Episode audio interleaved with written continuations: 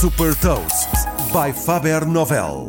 Sou a Sandra Lucas Ribeiro da Faber Novel e vou falar de uma inovação no diagnóstico de cancro e partilhar uma citação. Hot Toast.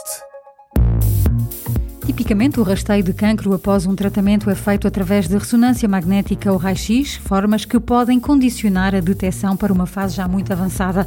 A startup C2i Genomics desenvolveu, por isso, uma solução para um diagnóstico precoce destinado a hospitais, clínicas e farmacêuticas. A solução baseia-se numa biópsia que requer apenas 2 ml de sangue para fazer a sequenciação de todo o genoma. Posteriormente, os médicos podem fazer o upload dos resultados na plataforma da C2i si e, através de um algoritmo de inteligência artificial, o genoma é analisado, identificando com rapidez e precisão a presença de células cancerígenas. Com esta informação em tempo real, os médicos antecipam e personalizam o tratamento a prescrever aos doentes.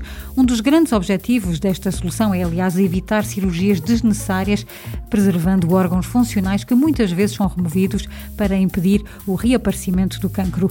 Neste momento, a plataforma ainda está a ser utilizada em contexto de investigação clínica e está a permitir o desenvolvimento de medicamentos em centros e hospitais universitários nos Estados Unidos, Suíça, Dinamarca e Singapura.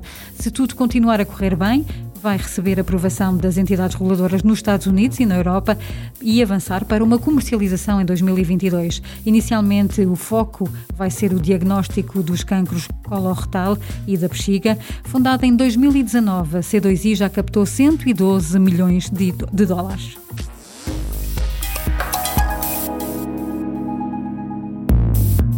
Deixo-lhe também uma citação do médico americano Eric Tupol, impulsionador da transformação digital na medicina e autor de vários livros. O mundo digital tem estado numa órbita separada do nosso casulo médico. É tempo de derrubar as barreiras. Saiba mais sobre inovação e nova economia em supertoast.pt.